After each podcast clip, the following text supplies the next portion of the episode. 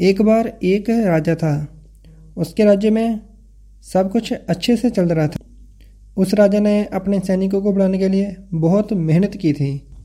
तलवारबाजी खेल कूद और शासन कला ये गुण तो सभी राज्यों में होते ही हैं।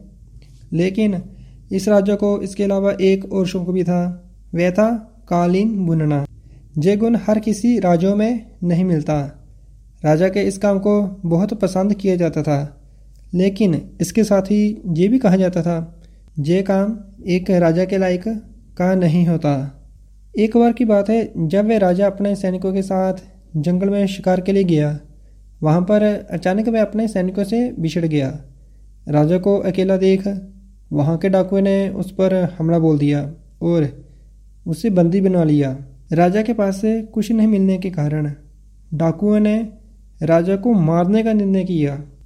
इस पर राजा को एक जुक्ति सूझी। राजा ने डाकुओं से कहा कि यदि तुम मुझे कालीन बुनने का सामान ला दो तो मैं तुम्हें इस राज्य के राजा से सौ सोने के सिक्के दिलवाऊँगा। इस पर डाकू मान गए। राजा को कालीन बुनने का सामान दिया गया। राजा ने कालीन बुनना शुरू कर दिया। जब ये कालीन पूरा बुन दिया तो इसे राजभवन में भेजा गया। वहाँ पर रानी इस कालीन को देखकर राजा के काम को पहचान गई और उसमें लिखे, राजा के संदेश को पढ़ लिया। राजभवन में आए, डाकुओं को पकड़ लिया गया और राजा को जंगल से छुड़वाया गया। राजा के अपने हाथों के इस हुनर ने राजा की जान बचा ली। दोस्तों, अगर आपको ये कहानी अच्छी लगी हो तो अपने दोस्तों के साथ भी शेयर करें।